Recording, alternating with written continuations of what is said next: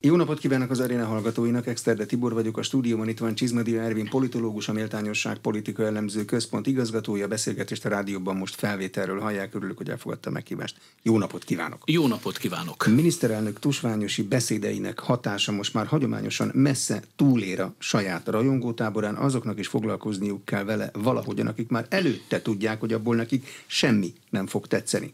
Miért elemzi a világpolitikai folyamatokat ráadásul nyilvánosan egy hivatalban lévő sikeres miniszterelnök? Hát van az a kifejezés, hogy differencia specifika, bocsánat, hogy mindjárt ilyen kifejezésekkel kezdem, tehát ez az ő megkülönböztető jegye. Amióta ő miniszterelnök, azóta azt hiszem, hogy abban különbözik az összes magyar politikustól, hogy a politikát egy ilyen nemzetközi térbe helyezi ami azt jelenti, hogy megpróbál kilépni a szokásos belpolitikai dagonyázásból, és ezzel most én nem minősítem, hanem megpróbálom leírni ezt a dolgot, és olyan, olyan hogy mondjam, összefüggéseket választ, amelyek egyébként Nyugat-Európában teljesen megszokottak.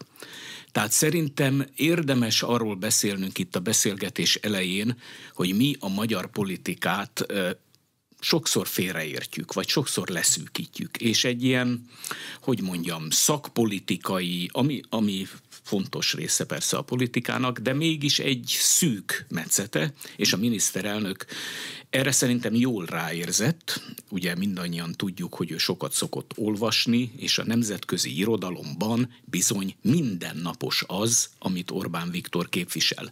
Ha most ön azt kérdezi tőlem, hogy egy miniszterelnöknek joga van-e ilyen kereteket alkalmazni, akkor erre pedig a következőt mondom önnek, akkor tudjuk ezt eldönteni, akkor tudnánk ezt eldönteni, hogyha ismernénk más miniszterelnököknek a beszédeit és megnyilatkozásait. Viszont azokat se nagyon ismerjük a magyar, ö, hogy mondjam, nyilvánosságban, mert nem nagyon szoktuk összehasonlítani a különböző miniszterelnökök megnyilvánulásait. Gyurcsány Ferencnek is voltak hosszú elemző írásai, még annak idején talán még miniszterelnöksége előtt. Az előnyére válik egy miniszterelnöknek, hogyha mélyebben szélesebb látókörben elemzi azokat a folyamatoknak, amelyiknek ő része nem sebezhetőbb éppen ettől? akkor mondok, vagy megközelítem ezt másfelől. Föl szokott merülni az a kérdés, hogy hogy lehet az, hogy Orbán Viktor és a kormány népszerűsége nem csökken, miközben az infláció nő, miközben a tanárok fizetését nem emelik, miközben egy csomó gazdasági megszorítás van ennek akkor kellene, ennek, akkor kellene, hogy ez csökkentse a miniszterelnök népszerűségét, hogyha az embereket csak ilyen szakpolitikai vagy belpolitikai kérdések érdekelnék. De pontosan arról van szó, hogy mivel a miniszterelnöknek van egy ilyen nemzetközi rálátása, ezt az emberek, bármilyen furcsa, visszaigazolják. Tehát azért beszélő így, mert szemmel láthatólag nagyon sok embernek és a híveinek biztosan, de szerintem a híveink kívül is nagyon sok mindenkinek, ha nem is tetszik, mert ezt nyilván mondjuk egy ellenzéki politikus nem fogja elismerni, de azt hiszem, azt elmondhatjuk, hogy egyedül ő helyezi a mondani valóját ilyen keretek közé, tehát azt a következtetést kell levonnunk, hogy az embereket érdeklik a nemzetközi összefüggések, mert az életüket ezekben a keretekben képzelik el. Jó, akkor a mocsárból lentről kérdezem. Mit segít az a magyar családoknak, ha a miniszterelnök megállapítja, hogy két nap van az égen? Közvetlenül ez lehet, hogy az ő életükön nem segít, de az előbb próbáltam elmondani, hogy az embereket mégis érdekli az, hogy az ő politikai vezetőik valami módon értelmezzék a világot.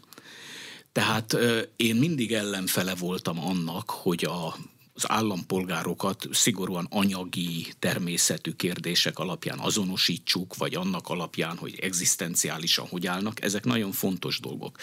De a politika éppen arról szól, hogy megpróbáljuk magunkat elhelyezni a világban, megpróbáljunk, hogy úgy mondjam, értékek mentén gondolkodni, és szerintem az egy nagyon fontos érték, hogy egy pláne egy ilyen háborús helyzetben, hogy mondjuk egy politikus amennyire tőle telik, őszintén beszél. Egyébként erről is beszélhetünk, hogy mit jelent a politikában az őszinteség, de most megint nem azt mondom, hogy minősítsük, hogy tetszik-e nekünk, amit mond, vagy nem, hanem az, hogy egyáltalán megpróbálja elmondani azokat a gondolatokat, amelyek őt foglalkoztatják.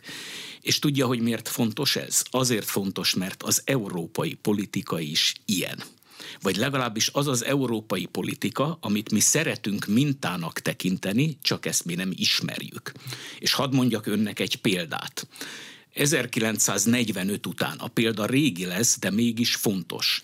1945 után, amikor először merült fel az, hogy egységes Európát kell építeni, akkor a nagy alapító atyák értékekről beszéltek, európai dimenzióról beszéltek, német-francia kiegyezésről beszéltek, és ezekre az emberek rezonáltak. Azaz, a nemzetközi politika érzelmek generálására alkalmas.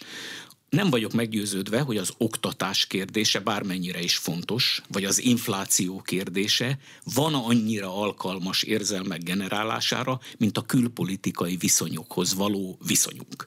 Tehát ezért tartom fontosnak ezt a dolgot. Az emberek, akik meghallgatják Orbán Viktor fejtegetéseit a világról, meg arról, hogy mi abban hol helyezkedünk el, mitől tudnának lelkesedni, érzelmileg azonosulni a miniszterelnök meglátásaival, amikor a miniszterelnök maga is azt mondja, hogy ez meg ez a dolog a nagyfiúk dolga, nem a miénk.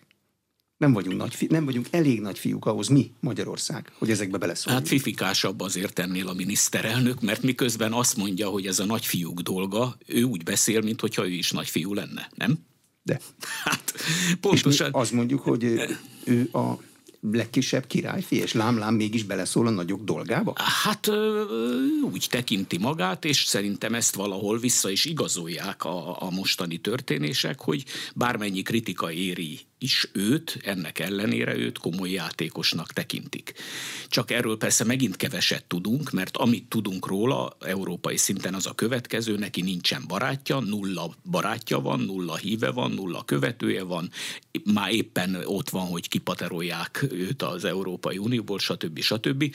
Itt ugye megint arra hívnám fel a figyelmet, hogy a mi szaktudományunk, amit nevezzünk politikatudománynak, az például nagyon sokat tehetne, és persze te tesz is azért, hogy ilyen összehasonlító kutatásokat vagy vizsgálatokat bemutasson, hogy milyen az ő megítélése. De nézzen körül, hát nem, nem, nem attól szenvedünk, hogy csak mindig magunkat látjuk, miközben szeretnénk európaiak lenni, de ezen közben mindig a 93 ezer négyzetkilométer mentén ítélünk meg mindent, és nem vagyunk arra kíváncsiak, hogy milyen a román miniszterelnök megítélése, jelzem belőlük ugye 20 volt Orbán Viktor regnálása alatt, ahogy ezt megtudtuk, ezt én se tudtam. 23 Vagy talán. 23, ugye? Vagy, vagy milyen a görög miniszterelnök, vagy bárki. És ö, én például nagyon szívesen olvasnék ilyen összehasonlító kutatásokat, kutatásokat. Amellett nagyon szívesen olvasnék nagy miniszterelnöki értékelő beszédeket, hogy azokban mi van. Nem tűnik fel ez akár a hallgatóinknak is, hogy, hogy szinte semmit nem tudunk, és mint hogyha az érdeklődés is kiveszett volna belőlünk, hogy hogy beszélnek más miniszterelnökök, hogyan tesznek olyan, hogy mondjam, kijelentéseket, amelyek érzelmek becsatornázására alkalmasak, stb. Én nekem a politika az mindig egy összehasonlító műfajt jelent. Tehát, hogy Orbán Viktor nem magában nézzük, mert ez nekem azt mutatja, hogy egy köldöknéző társadalom vagyunk, és csak saját magunkat érdekeljük, holott ennél sokkal szélesebb érdeklődés érdeklődés kellene. Miniszterelnök nem azt mondja, hogy őt azért kell szeretni, mert sok barátja van, ő azt mondja, hogy mi vagyunk a bot a küllők között. Tüske a köröm alatt. Ezt általában negatív kontextusban szokás értelmezni a botot a küllők között, meg a tüskét a köröm alatt. Miért mondja? Hát nem biztos, hogy ezek a legjobb kifejezések, de... De világosan fogalmaz. Világosan fogalmaz, és nyilván abban a táborban, amelyikhez ő tartozik, amelynek ő a vezetője, szeretik a, az ilyen kitételeket. De hogyha ennek a, az ilyen kijelentésnek a történelmi gyökereihet is szeretnénk látni, akkor azt kell mondjuk, hogy ez, ez nagyon messzire vezet vissza. És itt megint, hogy mondjam, a magyar közönség önismeretének a kérdése merül fel. Érdekele bennünket az, hogy milyenek vagyunk, vagy milyenek voltunk. A magyar politika történetben mindig küllő voltunk, vagy mindig bot. tulajdonképpen. Ezt egy kicsit más kifejezéssel úgy mondhatnám, hogy állandóan firtatták a magyar politikusok az európai hatalmi egyensúlyt. És ez volt szinte a, a happyük, azt kell mondjam, hogy ha az európai egyensúly megbomlik, akkor bejelentkeztek, hogy mi vagyunk azok, akik ezt a megbomlott egyensúlyt szeretnék helyreállítani. Tehát ez egy hosszú évszázados trend, és szerintem, ha ez a trend nem lett volna, jelzem, akkor Orbán Viktor mai megítélése sem lenne olyan, amilyen, mégpedig azért nem, mert ezek a trendek valahogyan rögzülnek a, a, a hogy mondjam, a kollektív pszichében, vagy nem tudom miben. Magyarán ez, ez nagyon mélyen benne van a magyar társadalomban, hogy, hogy nekünk van egy ilyen helyreállító, egy ilyen kritikai szerepünk az európai folyamatokat illetően. Tehát nem, nem csak az van, hogy mi az európai folyamatokat követjük, hanem állandóan ilyen szempontból megítéljük őket, és azt mondjuk, hogy majd mi billentjük helyre a kizökkent időt. Miért van az szerint, hogy az ellenzék máig nem állt elő egy masszív liberális demokrácia értelmezéssel, pedig a miniszterelnök jó régen állt elő egy masszív illiberális demokrácia értelmezéssel, amire csak azt mondták, hogy ez hülyeség, ez rossz, ez nem demokratikus, hát ezt, de nem volt modell hát, az első oldalon. Nyilván nem várom a hallgatóinktól, hogy a, a mi kettőnk beszélgetéseit fel tudják idézni, de hát mi már ketten is beszéltünk erről itt sokszor ebben a stúdióban, és szerintem mások is. Lehet, hogy a, a, a kulcs ott van, hogy hogy, hogy, hogy, hogy ítéljük meg a nyugatot. Tehát, hogyha az a megítélésünk, mint általában az ellenzéknek, hogy a nyugatnak mindenben igaza van, a nyugat az felkínál számunkra egy mintát, és csak annyi lenne a teendő, hogy azt a mintát alkalmazzuk, akkor egy ilyen, hogy mondjam, szemléletben, mint hogyha az lenne a logikus, hogy ennél többet nem kell mondani. Tehát szerintem itt, itt, itt van egy félreértés, hogy olyan erős a vonzereje a nyugatnak, amit nekünk nem kell indokolni, időről időre nem kell ezt felülvizsgálni, nem kell, hogy mondjam, alkalmazkodnunk a környezethez abban az értelemben, hogy a változások a nyugatot is érintik, az Európai Uniót is érintik.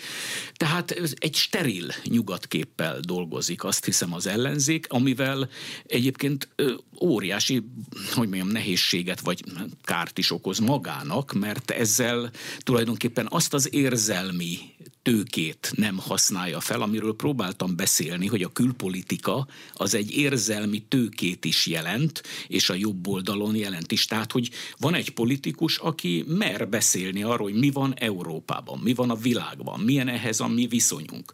Most azon túlmenően, hogy mi ezt szeretjük, már mint a nyugatot, az ellenzék ennél többet nem mond, ezt én nagyon régóta kritikailag nézem, és úgy gondolom, hogy ez, ez egy fontos oka annak, hogy az ellenzék nem tud előbbre lépni. Kellene az ellenzéknek egy elméleti ideológiai házat, egy építményt felhúzni, ami legalább versenyképes Orbán Viktoréval? Hát Ugye az ellenzéket érintő egyik kritika az az, hogy nincsen víziója az ellenzéknek. A kérdés számomra úgy merül fel, hogy tulajdonképpen akkor most mi legyen ennek a víziónak a tartalma. Nagyon, és itt is azt gondolom, hogy nagyon messzire visszavezető dolgokról van szó. Bizonyos leckéket, és ez nem csak az ellenzék hibája szerintem, hanem a magyar társadalom egészének a problémája, az elmúlt 32-33 évben nem végeztünk el. Ugyanis amit ön mond, hogy egy masszív liberális demokrácia koncepció, ahhoz nem kellene nekünk valamit beszélnünk egyáltalán erről a Európai Egyesült Államoknak nevezett projektről? De a kormány folyamatosan erről beszél, azt mondja, hogy ez rossz. A DK azt mondja, hogy ez jó. Mi meg nem mondunk rá semmit. Mi meg nem mondunk rá semmit, és majdnem azt mondom önnek, hogy Orbán Viktor az egyetlen magyar közszereplő, aki ezeket a kérdéseket tematizálja. Én nekem sokszor úgy tűnik, hogy ezek a beszédek Tusnádfürdőn és máshol is, de leginkább Tusnádfürdőn arra szolgálnak, hogy időről időre felkínálja a lehetőséget, hogy gyerekek, mármint emberek, beszéljetek már erről valóban nem evidens az, hogy egy miniszterelnöknek kell ezekről beszélni. Itt napi szinten kellene a magyar értelmiségnek, a magyar nyilvánosságnak politikusokon kívüli személyeknek, kutatóknak is erről beszélni. Ahogyan ez Nyugat-Európában van. Ha az ember fellapoz egy nyugat-európai folyóiratot, akkor állandóan ott van a kínai kérdés. Mit jelent Kína? Hogyan érinti ez a nagyhatalmi viszonyoknak a megváltozását? Csak említek önnek egy példát. Van egy folyóirat, Journal of Democracy a címe. Ez a világ egyik vezető folyóirata. 2015-ben volt egy vita arról, hogy hanyatlanak-e a demokráciák. Egy amerikai folyóiratról van szó. Volt ennek Magyarországon visszhangja?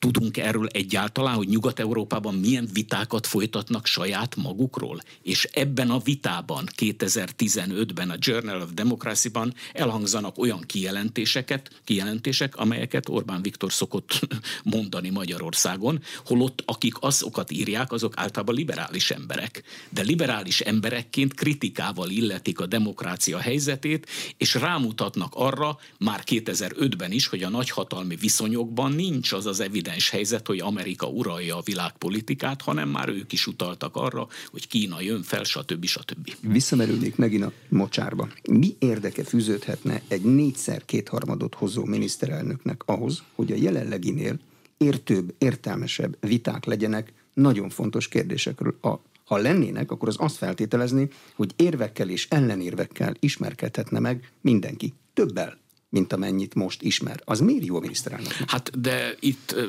most ne csak az ő szempontját nézzük, mert mi most nem az ő szószólói vagyunk, hogy neki mi a jó, meg mi a nem jó, hanem én azt mondom, hogy ő legalább ezeket a témákat felveti, most, hogy erről mi az ember véleménye, az egy más kérdés, de nincs Magyarországon egy olyan közeg, amelyekben ezeket a témákat ki lehetne érlelni, meg lehetne vitatni. Tehát itt egy közös, hogy mondjam, felelősségről van szó, ami valami olyasmit jelent, hogy, hogy, hogy ezeket, a, ezeket a dolgokat nem, nem tudjuk kitalálni, hogy hogy lehetne megvitatni. Nem tudjuk, nem tudunk ennek formát adni, és ebbe beletartozik, mondom, az ellenzék is, meg az összes többi szereplő, és nekem ez tényleg azért furcsa, mert olvasván ezeket a nemzetközi folyóiratokat, hát azt látom, hogy hihetetlenül gazdag irodalma van ezeknek a vitáknak, és itt a vitákon van a lényeg. Lehet, hogy Orbán Viktor számára a viták nem fontosak, de én mégis azt gondolom, hogy azzal, hogy ő például itt most Tusnádfürdőn egy most megjelent, vagy megjelenőben lévő könyvet ismertetett, nem mondta el ugyan, hogy ez a könyv kinek a műve, de lehet tudni, hogy ugye egy egy amerikai szerző könyvéből vett idézeteket. Ez a technika Orbán Viktor részéről évtizedek óta van. Nagyon sokszor csinálta már ezt, hogy más könyvek, tehát könyvekből olvasott részeket, hol megnevezte, hogy ki a szerző, itt most nem nevezte meg, és felkínálta, hogy viszonyuljunk hozzá. Miért nem történik valami ebben az ügyben, miért nem beszélünk, függetlenül attól, hogy kedveljük a Fideszt, vagy nem kedveljük. Nem kell ahhoz szeretni Orbán Viktort, hogy ezeket a témákat a közvélemény fölkapja. Tényleg egy tusmányosi beszédben Sárközi Tamás mellett mellett Csizmadia Ervint is megemlítette, mint az illiberális rendszer vizsgálatában gondolatébresztő művet. Ilyenkor több fogy a tanulmányból? Hát nem hiszem, nem hiszem, nem hiszem. Ha már szóba hozza, ez engem is meglepett annak idején, amikor ez 2019-ben előfordult, de én egy kis példányszámú szerző vagyok. Tehát én soha nem tápláltam olyan igényeket magammal szemben, hogy én sokakhoz, ne hogy Isten több tízezer emberhez, százezeret, már nem is mondanék. Tehát amit én tudok produkálni, az egy olyan kettő kötőjel 5000 példányszámú könyv. Ha kettő 5000 ezer ember ezeket elolvassa, én annak nagyon örülök. Amiket én mondok, ugye ön is utal rá, hogy a mocsár probléma és a nem mocsár, az én hogy van, szövegeimet mindig úgy kell nézni, hogy viszonylag kevés ember az, aki egy ilyenfajta gondolkodásmódra, mint amit én képviselek, fogékony. Én ezt elfogadom, ezzel nekem nincs semmi bajom. Talán azt mondanám, hogy nem árt, ha vannak ilyen emberek is. Hogyan viszonyul a magyar kormánypolitika a háborúhoz. Arra gondolok, hogy a miniszterelnök nagyon sokszor beszél harcról. A minisztereink is nagyon sokszor a problémákat egy harcként írják le. Kitört a háború, a miniszterelnök ráadásul magát utcai harcosként is leírta egyszer. És most pedig mindenki a békéről beszél. A mi fogalmunk szerint mi a harc? Um, Hát ha az előbb már beszéltem történelemről, akkor itt is a történelemben találom meg én a kulcsot, mégpedig az, hogy ezt nagyon sok korábbi magyar szerző, történészek, ideológusok leírták, hogy Nyugat-Európában a harc az mindig eszmékért zajlik. Tehát bizonyos eszméket meg akarunk valósítani, és annak érdekében háborúkat indítunk. Tele van a nyugati történelem ilyenekkel. Magyarországon pedig a harc az a békénk megvédése. Tehát bizonyos értelemben e, magyar emberek nem nagyon szeretnek eszmékért küzdeni ilyen értelemben, eszmékért háborúba menni, hanem szeretnek háborítatlanul élni. És hogyha az életüknek a kereteit úgy érzik, hogy veszély fenyegeti, akkor ezt a harcot ilyen önvédelmi harcként képzelik el. Hagyjon minket mindenki békén? A lényegét tekintve, igen. Igen, egyébként Babics Mihálynak van erről egy, egy nagyon, nagyon jó kis eszéje, ezt még a hallgatóinknak is tudom ajánlani. Ugye a 1939-ben írta a magyar jellemről címmel egy tanulmányt, és amikor én ezt először olvastam, akkor ezt nagyon megvilágító erejűnek tekintettem, hát jó régen olvastam, tehát, hogy minket ne háborgasson senki. Mi, mi se háborgatunk senkit, de minket se háborgat. Ha viszont valaki háborgatni akar, akkor a magyar társadalom bőszülté tud válni. Ezt a kifejezést nem Babics használja, hanem egy másik szerző, hogy egy ilyen bőszült karakter jegy jön elő, de csak akkor, hogyha mi belső életünkbe beavatkoznak. És ezt most a mostani helyzetre vonatkoztatva, hát én tényleg úgy látom, hogy az Orbáni megközelítés és az európai vagy nyugati megközelítés, vagy akár az ukrán megközelítés között ez egy nagyon komoly különbség. Tehát nem is tudom ebben, hogy lehet a kettőt áthidalni. Tehát, hogy, hogy ugye a nyugati és az ukrán megközelítés az az, hogy a, hogy mi a bitorlót vagy az agresszort hát nem lehet semmilyen körülmények között megérteni, és ezzel addig kell küzdeni, amíg vissza nem vonul ugye a, a, a korábbi határok mögé, Orbán Viktor meg azt mondja, hogy ennek számunkra van egy ilyen a, a saját életünket fenyegető része, és nekünk ezért ebből ki kell maradni, és nem lehet nekünk úgy harcolni, mint ahogy harcolnak. Hagyjon ugye? minket mindenki békén. Hagyjon minket mindenki békén. Na most erre ugye megint mondhatjuk azt, hogy hú, hogy lehet ilyet mondani, de hogyha komolyan vesszük a magyar történelmet, és komolyan vesszük azt, hogy a történelemnek a kollektív pszichére van hatása, akkor én azt mondom, hogy ezt valahogy mérlegelnünk kell. Tehát valahogyan, és ez, ez tényleg egy nagyon komoly, nagyon komoly kérdés, hogy egy ország hajlandó-e elismerni azt, hogy hogy mondjam, a határain belül különböző elképzelések vannak dolgokról az ellenzék, amikor bírálja a kormányt, nekem sokszor úgy tűnik, hogy nem ismeri el ezt, hogy van egy ilyen másik. Mint hogy a kormány sem ismeri el azt, hogy az ellenzéknek van egy tőle teljesen eltérő megközelítése. Nem abból kellene kiindulni, hogy ez egy ilyen ország? Amelyben tehát nagyon különböző elképzelések vannak. Nem arra kéne építeni Magyarország jelenét és jövőjét, hogy ezeket a nagyon különböző elképzeléseket valahogy mégiscsak együtt kell tartani, és hogy mondjam, ki kell bírnunk azt, hogy két ennyire elké- eltérő megközelítés van szinte mindenben. Ez a magyar karakter, ha szabad ezt mondanom, vagy ez a magyar kollektív pszichének egy olyan tulajdonság, ami lehet, hogy máshol nem így van. De attól, hogy máshol nem így van, attól nekünk abból kell kiindulni, hogy itt meg így van. Jó, de az nem jó megközelítés, hogy ezért vannak a választások. Ha világos elképzelések csapnak össze egy kampányban, akkor a győztes elképzeléseit kell megvalósítani, mert az kapott többséget. Ha kis többséget kapott, akkor lehet vitatkozni, ha nagy többséget kapott, nincs miről vitatkozni, mert az a nagy többség. Igen, de ez, ez akkor érvényes, amit ön mond, hogyha a teljesen makulátlanok a demokratikus viszonyok. Ugye most miről beszélünk? Most arról beszélünk, hogy az ellenzék szerint, és nagyon sokak szerint, ugye a demokratikus viszonyokból Magyarország kikerült, tehát ezek a választási eredmények, amelyek születnek, hiába kétharmadosak, de mégsem tükrözik ö, reálisan a társadalomban lévő viszonyokat, mert például a hatalom a jobboldali kormánykoalíció az úgy formálta át a törvényeket, úgy formálta át a szabályokat, hogy az ellenzék számára hát nem terem babér. Ilyen Jó, körülmények azt között. nem formálta át, hogy az győz egy választáson, aki több szavazatot kap. Hát, Tessék győzni, és e, akkor lehet visszaformálni mindent. Igen, csak ebben igaza van, meg kell nyerni egy választást, de nekem ennek pont az ellenkezője tűnik fel. Tehát én úgy érzékelem, hogy a magyar ellenzék pillanatnyilag azon az állásponton van, hogy választást nem tud, mert nem lehet, nyerni, ebből fakadóan másfajta módon lehet vége az Orbán rendszernek. Most ez egy nagyon érdekes kérdés.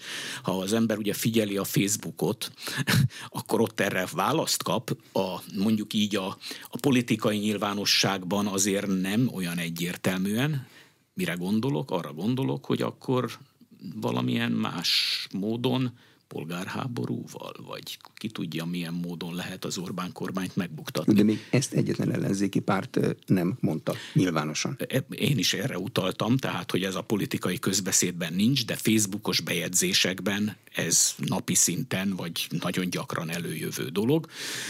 Ha pedig mondjuk nem azt mondom, hogy játszunk el a gondolattal, mert ez bornírt megállapítás lenne, de most, hogyha abban gondolkodunk, hogy tehát egy ellenzék lemond a választási győzelemről, és arra alapozza a jövőjét, hogy majd esetleg az utcáról lehet megdönteni egy kormányt, akkor ott vagyunk, ahol a part szakad megint, ugyanis a magyar rendszerváltások lényegében mindig olyan módon következtek be, hogy nem belső erőkből, vagy nem, hogy mondjam, mérsékelt módon, hanem kataklizmákon keresztül, vagy világháború árnyékában, vagy belső polgárháború árnyékában.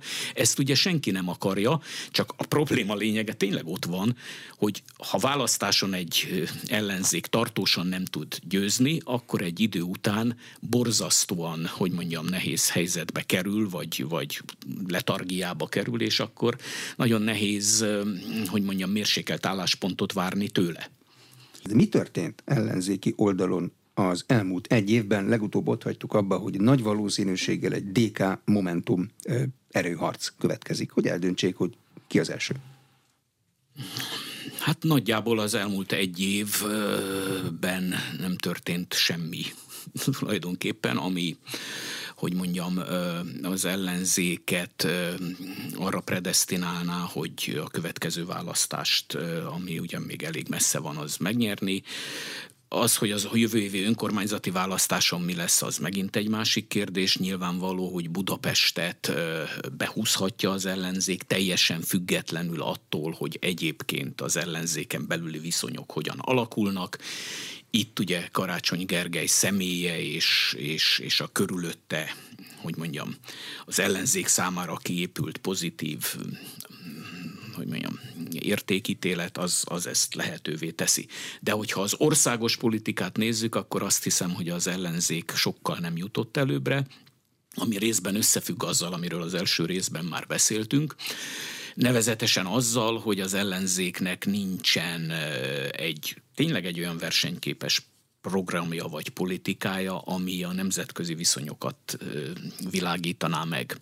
Tehát azt kell látni, hogy amikor ugye egy, egy, egy, egy kormánypárt, mint a Fidesz döntően külpolitikai orientációjú, akkor erre az ellenzéknek szerintem valamilyen reagálásmódot kellene kialakítani. Beszéltünk már az Európai Egyesült Államokról, ön is említette, hogy ezt a, ezt a kifejezést a DK használja, de az összes ellenzéki párt, vagy az, a többi ellenzéki párt nem nagyon beszél erről. De még hogyha beszélnének is, az nem elég, hogy annyit mondanak, hogy Európai Egyesült Államok, hanem ezt fel kellene tölteni olyan mondani valóval, hogy ez miért jobb, mint a nemzetek Európája koncepció. Mi a vonzereje, mi a kreativitás benne egy magyar állampolgár számára. Ugye beszéltünk arról, hogy érzelmek. Tehát a magyar állampolgárnak látnia kell azt, hogy az Európai Egyesült Államok az tulajdonképpen az ő számára mit jelent, és mit jelent ez ahhoz képest, amit a pillanatnyi kormány képvisel. Donát Anna egy két fordulós plakátkampány után visszatért. Látszik a politikán Donát Anna visszatérése? Hát a helyzet a következő, hogy a választások után 2022-ben Donát Anna számos publicisztikát írt. Szerintem önnel is beszélgettünk És erről ön korábban. azt mondta, hogy lát benne potenciált. Ezt mondtam, hogy látok benne potenciált. Lát ön mostanában publicisztikákat Donát Anna részéről? Nem lát, mert nincsenek nincs. ilyen publicisztikák, tehát valami a, a, a Momentumon belül történt. Hogy mi történt, arra a válasz a következő. Az történt, hogy amit Donát Anna ezekben az írásokban kifejtett, az, az valóban egy ilyen értelmiségi, távlatos, nagy, nagyobb ívű elképzelés volt. Ezzel szemben a Momentum a kordonbontásra, tehát egy nagyon gyakorlatias, hogy mondjam, tevékenységre helyezte át a hangsúlyt, valószínűleg azért, mert megmérték azt, hogy a donáti cikkek hoznak-e többet a konyhára, vagy pedig a kordonbontás, és valószínűleg az jött ki, hogy a kordonbontást szereti az a közönség, amelyik a Momentum mögött áll. A kérdés az, hogy amit viszont ígért Donát Anna az évértékelőjében is, még most tavasszal is, hogy majd egy új program, meg egy, tehát bizonyos értelemben a publicisztikai tevékenysége folytatásának is tekinthető volt az, de még ahhoz képest is visszaesés következett be.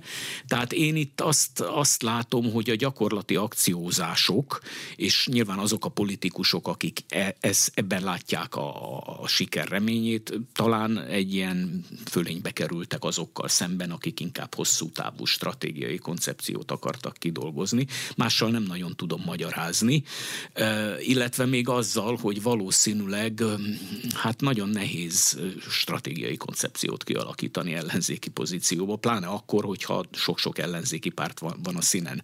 Ha egy ellenzéki párt lenne, az megint egy más helyzet, vagy ha sok ellenzéki pártnak lenne egy közös agytrösztje, Erről is sokat beszéltünk már önnel, és szerintem mások is beszéltek. Nem lehet politikát úgy csinálni, hogy a közönség, az ellenzéki közösség ne látná, hogy ez valahogy egy kézben össze van fogva. Tehát engedjük meg, hogy akkor ne, ne csak a DK legyen, hanem legyen sok ellenzéki párt. De azt nem lehet megengedni, hogy annak a sok ellenzéki pártnak vagy nem látható, hogy ki adja a szellemi muníciót, vagy százféle muníciót adnak neki, mert akkor megint szét fog folyni az egész, és nem lesz egy közös iránya. Miért menne bele bármelyik magát életképesnek gondoló ellenzéki párt abba, hogy legyen fölötte valami ernyő szervezet, vagy egy agytrözt? Hát akkor nem fog bekerülni a parlamentbe, nem lesz mandátum, nem lesz költségtérítés, akkor semmi nem lesz. Lehet visszamenni a baletbe. Igen, de, de a politika az egy ilyen műfaj, hogy időnként vissza kell menni baletbe. Tehát bizonyos belső erőviszonyok eldőlhetnek adott esetben ilyen módon is, hogy nem mindenki tudja megőrizni a pozícióját abból, ami, ami korábban volt. Hát ugye a világban természetesen Nyugat-Európában találták ki a, az agytröztök műfaját, amikor ezek az agytröztök létrejöttek az 1970-es években, Angliában döntően, akkor azok például úgy működtek, hogy egy párton belül, mondjuk a brit konzervatív párton belül, az agytröztök egy bizonyos áramlatot képviseltek a párton belül, és egy másik áramlat emberei kiszorultak abból. Mert ilyen a politika. A kérdés az, hogy van-e elég ereje annak, aki egy ilyen csatát meg akar vívni, és rászánja-e magát, hogy akkor bizonyos értelemben kiszorítom az ellenfeleimet. Hát az úgy nem megy, hogy mindig mindenki megmarad, és mindig a status quo ugyanúgy marad. Hát akkor, akkor mitől lehet várni azt, hogy a kormányjal szemben életképes alternatíva legyen, hogyha életképes belső alternatíva sincs? A DK csinált árnyékkormányt, bevallottan brit mintára. Elsőként magyar Igen. politikában, és nyilvánvalóan minden ellenzéki párt előtt is. Van ennek előnye? Profitáltak belőle? Hát ugye most itt, itt vagyunk a nyárban, ha most azt a nyarat nézzük, akkor azt mondjuk, hogy az egész nyáron leállt az ellenzéki politika. Tehát nem történt megint csak semmi. Tehát számítsuk le a nyarat, és mondjuk azt, hogy az árnyék kormánynak elvben lenne értelme. Ez Gyurcsány Ferenc a minap egy, egy tévében, egy nyilatkozatában úgy mondta, hogy ez bizonyos értelemben edzésben tartja a politikusokat. Majdnem azt mondom önnek, hogy el tudom ezt fogadni, és egyet is lehet vele érteni, tehát az a politikus, aki azt érzi, hogy ő minisz, árnyék miniszterként tevékenykedik, az akkor mindennapos tevékenységet végez, figyeli a kormány működését, reagál arra, ellenvéleményt mond, stb. Ezt lehet, hogyha nincs árnyék kormány, akkor ilyen összeszedett módon nem lehet csinálni. Az más kérdés, hogy ugye Dobrev Klára, az árnyék kormány miniszterelnök jelöltje is hónapok óta nem hallatta a hangját. Most éppen ma láttam egy nyilatkozatát hosszú hetek óta először. Hát úgy látszik, hogy akkor a nyári hónapok azok kikerülnek az árnyék kormány hogy milyen érdeklődéséből.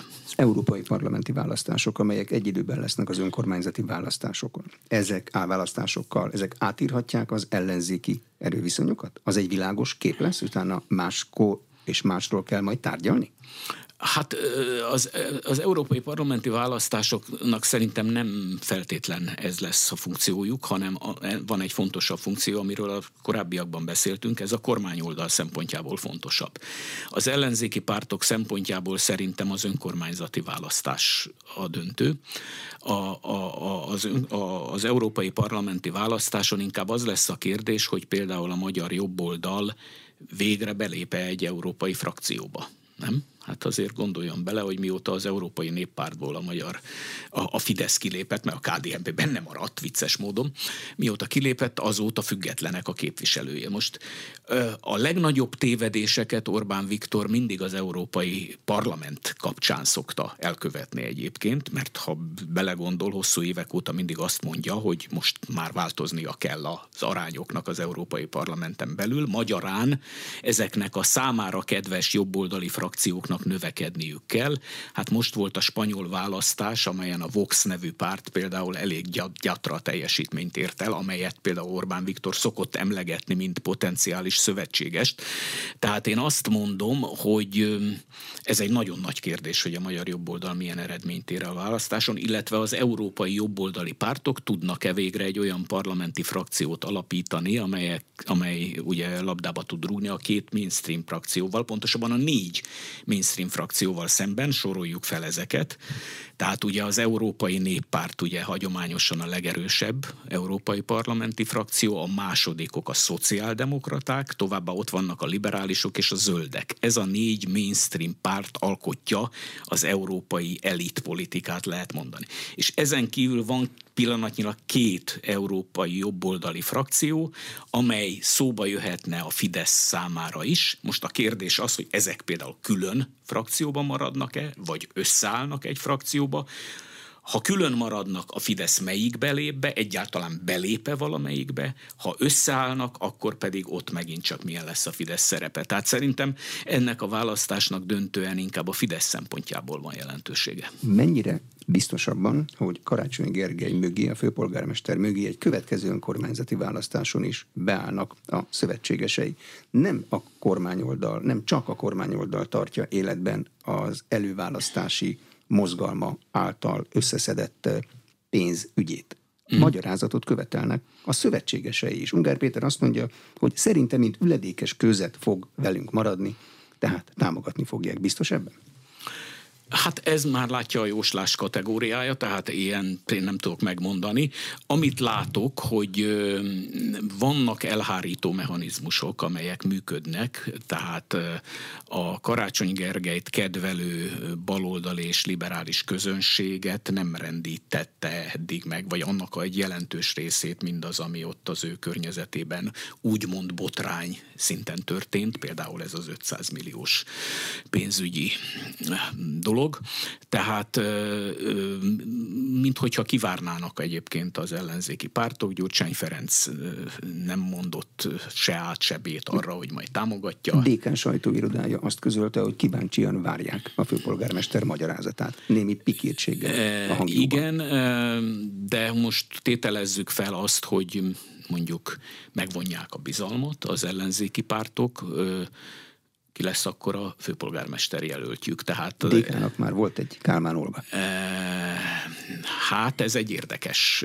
ez egy érdekes lépés lenne, és akkor a kormány szóvivővel megvalósulhatna egy érdekes női verseny, mert ugye Tarlós István azt mondta, hogy ugye Alexandra legyen az, aki... Igen, de a Fidesz nem mondott még semmit. A Fidesz nem mondott még semmit. Tarlós István az nem a Fidesz. E, igen, és hát Tarlós István valószínűleg szintén nem akar indulni, vagy újraindulni ezért a posztért, tehát én azt gondolom, hogy itt, itt nagyon sokféle opció képzelhető el. Egy biztos, hogy az ellenzéknek nem lehet föladnia, vagy elveszítenie Budapestet, mert ez pillanatnyilag az az egyetlen mencsváruk, amely még ébren tartja, vagy életben tartja a reményeket, hogy hosszú távon ebből még kijöhet valami. Hozzáteszem, hogy 2019-ben, amikor ugye Karácsony Gergely főpolgármester lett, akkor a remény arról szólt, hogy abból a szituációból majd a nagypolitikába vissza lehet forgatni tőkét, ez a remény sajnos az ellenzék szempontjából nem igazolódott, és nem nagyon tudom elképzelni, hogy most majd miért igazolódna, ha esetleg megnyernék a főpolgármesteri tisztséget. De ennek mi a technikája? Az önkormányzati választás az egy teljesen más dolog, mint az általános országgyűlési választás. Igen. Hogy lehet önkormányzati választási sikerből országos politikai sikert építeni? Hát úgy lehet, hogy például van egy népszerű politikus, ez a népszerű politikus kacérkodott is a miniszterelnöki szereppel. Hát ne felejtsük el, hogy Karácsony Gergely immáron kétszer bejelentkezett miniszterelnök jelöltnek, aztán mindkétszer visszalépett ettől.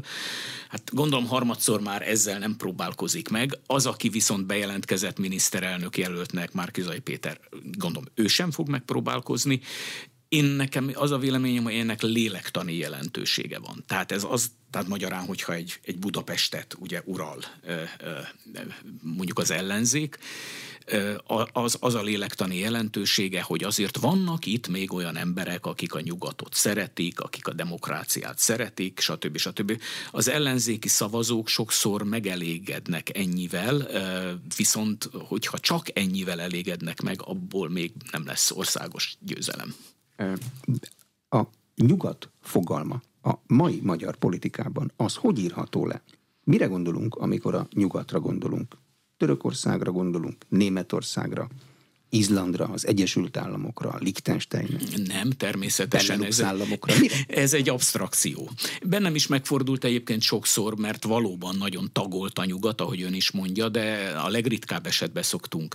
Törökországot nem is említem, mint a nyugathoz tartozót ilyen értelemben, de mondjuk akár Görögországot vagy Olaszországot már lehetne, vagy Spanyolországot, és ezeket se, ezeket se szoktunk említeni hanem mondjuk így egy ilyen angol száz hagyományt szoktunk említeni, vagy gondolni alatta, illetve azt, ami, amit kihüvelyezünk a, a, a nyugati irodalomból. És ez, ez, ezt a tudásunkat, ami van, ezt a rendszerváltás időszakában szedtük össze. És ez a tudás, ez nagyjából arra épült. Akkor ugye hogy a, a demokrácia az, amit a nyugat képvisel, és amit a nyugat ugye hogy mondjam, nyújt át nekünk, mint egy készen. Ma ilyeneket kell gondolni ezen, mint jogállam, ilyeneket kell gondolni, mint sajtószabadság, hatalmi ágak elválasztása, és így tovább. Tehát a nyugat az, az egy olyan fajta orientáló fogalom, amelyhez mindig szeretnénk felérni, eljutni hozzá. A problémát ugye az adja, hogy ez a ez a megközelítés, hogy tehát nekünk át kell ültetnünk a nyugati értékeket, ez a 90-es évek közepéig volt evidens. Addig nagyjából azt mondhatom, hogy minden közszereplő, minden politikai oldal ezt így elfogadta. A Fidesznek a felemelkedése az tulajdonképpen akkor kezdődött, amikor ezt a fajta egyszerű mintaátültetést elkezdte kritikával illetni. Én ugye szoktam erről a témáról írni, és ezeket a kategóriákat szoktam behozni, hogy van a mintakövető nyugatfelfogás, meg a mintaformáló. Tehát a Fidesz azzal kezdett fölemelkedni, hogy ezt a mintaformáló dolgot kezdte hangoztatni, ami nem más, mint hogy nem csak átültetnünk kell a dolgokat, hanem nekünk is van lehetőségünk, jogunk arra, hogy befolyásoljuk, hogy milyen legyen a nyugat. Itt térek vissza arra, amit a beszélgetés elején mondott a küllőről, meg a botról, hogy ezt a nyugat így érti, hogy akkor a Fidesz az pusztán hátráltatni akarja a dolgokat, de ez egy Fidesz logikában, vagy egy jobboldali logikában akár úgy is olvasható, hogy mi szeretnénk befolyásolni azt, hogy milyen legyen Európát. Nézze meg, hogy jobboldali szerzők mit írnak. A nyugat lehanyatlott, a nyugatnak annyi, mi vagyunk az új nyugat, mi vagyunk az új Európa. Ilyen, ilyen önmeghatározás van a jobboldal részéről. Nyilván a baloldali és liberális közönség az meg a hajához kap, vagy a fejéhez kap, hogy úristen, ti vagytok az új nyugat. Rémes. De hát mitől hanyatlan a nyugat? Tehát ennek vannak markerei, megnézzük az egy főre jutó ö, jövedelmet, vagy mik, miből kell megállapítani? Vagy megnézzük a külvárosok állapotát, vagy hogy hogy járnak a vonatok? Ne, semmiképpen nem a vonatokon, a külvárosok állapota az már egy jó példa, vagy inkább én úgy mondanám a nógó zónák állapotát nézzük meg. Tehát például szerintem a magyar jobboldal, meg általában a mainstream kritikus európai jobboldal, mert általában ezek jobboldali erők, ezek abból indulnak, hogy felbomlottak azok a társadalmi kohéziós mechanizmusok, amelyek a nyugatnak a lényegét alkották. Én egyébként az egyik legfontosabb tényezőnek a társadalmi kohéziót tartom.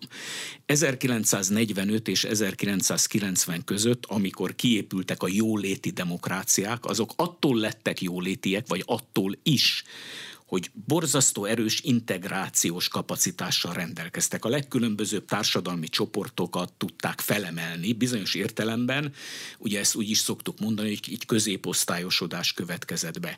És az elmúlt évtizedekben például ez a kohézió szűnt meg, és erre, erre nagyon erősen ráugranak a jobboldali pártok, mondván, hogy ugye a bevándorlás eredményeképpen ezek a mechanizmusok kiürültek, és szétestek tulajdonképpen a nyugati társadalmak. Most ugye, amit ön kérdez, hogy, hogy ezt lehet-e mérni? Ezt nem lehet mérni, mert ezek megítélés dolgát szokták mondani, hogy a nekem tetsző statisztikát én hamisítom című történet, tehát ez úgy van, hogy mindenki mondhat statisztikát erre is, meg arra is. Nem tudjuk ilyen alapon eldönteni, ezek érzetek. De mi érezhetjük mondjuk egy német állampolgár helyébe magunkat? Nem az volna a tiszta ügy, hogyha megkérdeznénk a németet vagy a franciát, hogy ő hogy gondolkodik erről, vagy ezt valamilyen módon megmérik. Hát, ha sokat tüntetnek, és minden másnap követelik a miniszterelnök távozását, akkor az azt jelenti, hogy rosszul is érzik magukat? Hát ez, ez azt jelenti, hogy most kit kérdezünk meg? Ugye nagyon különböző válaszok születnének, mert ha egy baloldali franciát kérdezünk meg, vagy egy baloldali németet, akkor ő a német és a francia állam erősségét és a hagyományos demokratikus értékek erősségét említi. Ha egy másik oldali álló embert kérdezünk, az. Tehát én azt gondolom, hogy ezek ilyen pártpolitikai dolgok, és nem tudunk igazságot tenni, tehát itt azt tudjuk mondani, hogy a mai magyar jobboldal úgy érzi, hogy Európában felbomlottak a viszonyok.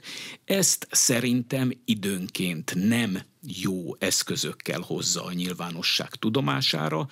Nem vagyok benne biztos, hogy visszatérjek Tusnát fürdőhöz, hogy például valóban olyan beszédeket feltétlenül ott kell elmondani egy másik állam területén, ahol ezek a beszédek elhangzanak. Nem biztos, hogy hogy úgy mondjam, ajtostól kell rohanni a házba, és ugye a nyugat teljes hanyatlását kell vizionálni, miközben mi benne vagyunk abba a szervezetbe, amelynek a nyugat a vezető ereje. Tehát itt a magyar jobboldalnak rengeteg dolgot kellene szordínósabban csinálni, másképp csinálni, újra értelmezni a szerepét. Nem hallatszana olyan messzire? Igen, de végül is hát mégiscsak az a szempont nem, hogy együtt építsünk valamiféle új európai egyensúlyt. Ugye én mondtam korábban, hogy mindig az volt a probléma a magyar, a magyar politikusoknak, hogy ez az egyensúly megbomlik, ezek a hatalmi viszonyok megbomlanak. Oké, okay, érteni vélem, hogy miért csinálja a magyar jobboldal, amit csinál, de ezt más eszközökkel is lehetne csinálni. Már csak azért is, hogy ne ismétlődjenek meg a történelmi traumák. Miért foglalkozik egy politika elemző központ a filmiparral? Nem először csinálják, több ö, írásuk is van a film fontosságáról nem esztétikai, hanem egyéb szempontok hát, alapján. Ö, köszönöm, hogy még ezt a témát is ö, szóba hozza, ráadásul éppen most jelent meg egy írásunk, ami erről szól, hogy hogy tudna a filmipar többet tenni a demokrácia érdekében. Azért foglalkozunk ezzel, mert a sikeres demokrácia építésnek a filmek is nagyon fontos eszközei. Ugye hadd említsem megint a 45 utáni nyugat-európai demokráciaépítést. Jóléti állam volt tehát egy gazdasági lába az egésznek. Társadalmi kohézió. Tehát, hogy a társadalom az nem atomizált emberek összessége, hanem valami összeköti az embereket. Tehát egy társadalmi láb.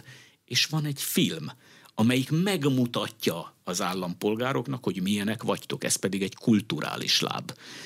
Én azt gondolom, hogy ha jobban végignézzük a 90 utáni magyar politika történetet, hogy egyik láb sincs meg benne, vagy mind a három láb bütykös és sérült. Nézzük csak, van-e ennek jóléti lába ennek az egész magyar demokráciának? Tehát gazdaságilag gyarapodtunk-e annyira, mint amennyire mondjuk a nyugati államok gyarapodtak 45 után? Talán kimerem jelenteni, hogy nem történt meg ez, holott a rendszerváltástól az állampolgárok ezt várták. Csak ugye? nekünk nem volt marsal segélyünk. Nem volt marsal segély. Hát igen. A második, ez a társadalmi kohézió. A társadalmi kohézió mit jelentene? Azt jelenteni, tehát, hogy a magyar társadalom nem oszlik ketté, erről is beszéltünk, hogy milyen különbség van a két magyar, a, a társadalom két fele között, hanem van valami, ami összetart bennünket. Mi kell ahhoz, hogy ez a társadalmi kohézió erős legyen? Kell egy nagyon erős állampolgári nevelés, ezt pedig az oktatási rendszernek kellene megteremtenie. Nézze meg, folynak most a tüntetések, vagy folytak a nyár elejéig, meg tárgyalnak a szakszervezetek, de nincs tartalmi kérdésről szó, tehát az, hogy milyen oktatási rendszer kéne, és hogyan, lehetne, hogyan lehetne ennek az oktatási rendszernek ezt a demokratikus lábat a társadalom felől megteremteni. Tehát, hogy olyan tudás, és nem csak lexikális, vagy nem elsősorban lexikális tudás, hanem mindennapi tudás, tudás, de a demokráciában való boldogulás tudása jellemezze az embereket. És a harmadik láb, az pedig ugye ez a bizonyos kulturális láb, hogy a magyar filmipar nem mutatta meg, úgy tűnik számomra eléggé azt, hogy milyenek vagyunk, és bizonyos értelemben, hát hogy mondjam, nem adott kellő segítséget ahhoz, hogy lássuk magunkat. Hogyan látja a magyar társadalom magát? Ellenzéki vagy kormánypárti dimenzióban. Ez a kettő szinte mindenki politizálódott, és az egész magyar társadalom ebbe van belehabarodva, ahelyett, hogy látnánk azt, hogy hogy él egy vidéki ember, hogy tud felemelkedni, mit tud csinálni magával az életével. Tehát életmintákat, életmintáknak a mutatása, Nekem a nyugat tulajdonképpen ezt a hármat jelenti. Tehát a politikai lábat, vagy gazdasági lábat, a társadalmi lábat és ezt a kulturális lábat, mindegyiket elhanyagoltuk, és utána csodálkozunk, hogy nem olyanok vagyunk, mint a nyugat. Nekem ez nagyon fura. Köszönöm szépen. Az elmúlt egy órában Csizmadi Ervin, politológus, a Méltányosság Politika Elemző Központ igazgatója volt az aréna vendége. A műsor elkészítésében Módos Márton főszerkesztő vett részt. Köszönöm a figyelmet, Exterde Tibor vagyok.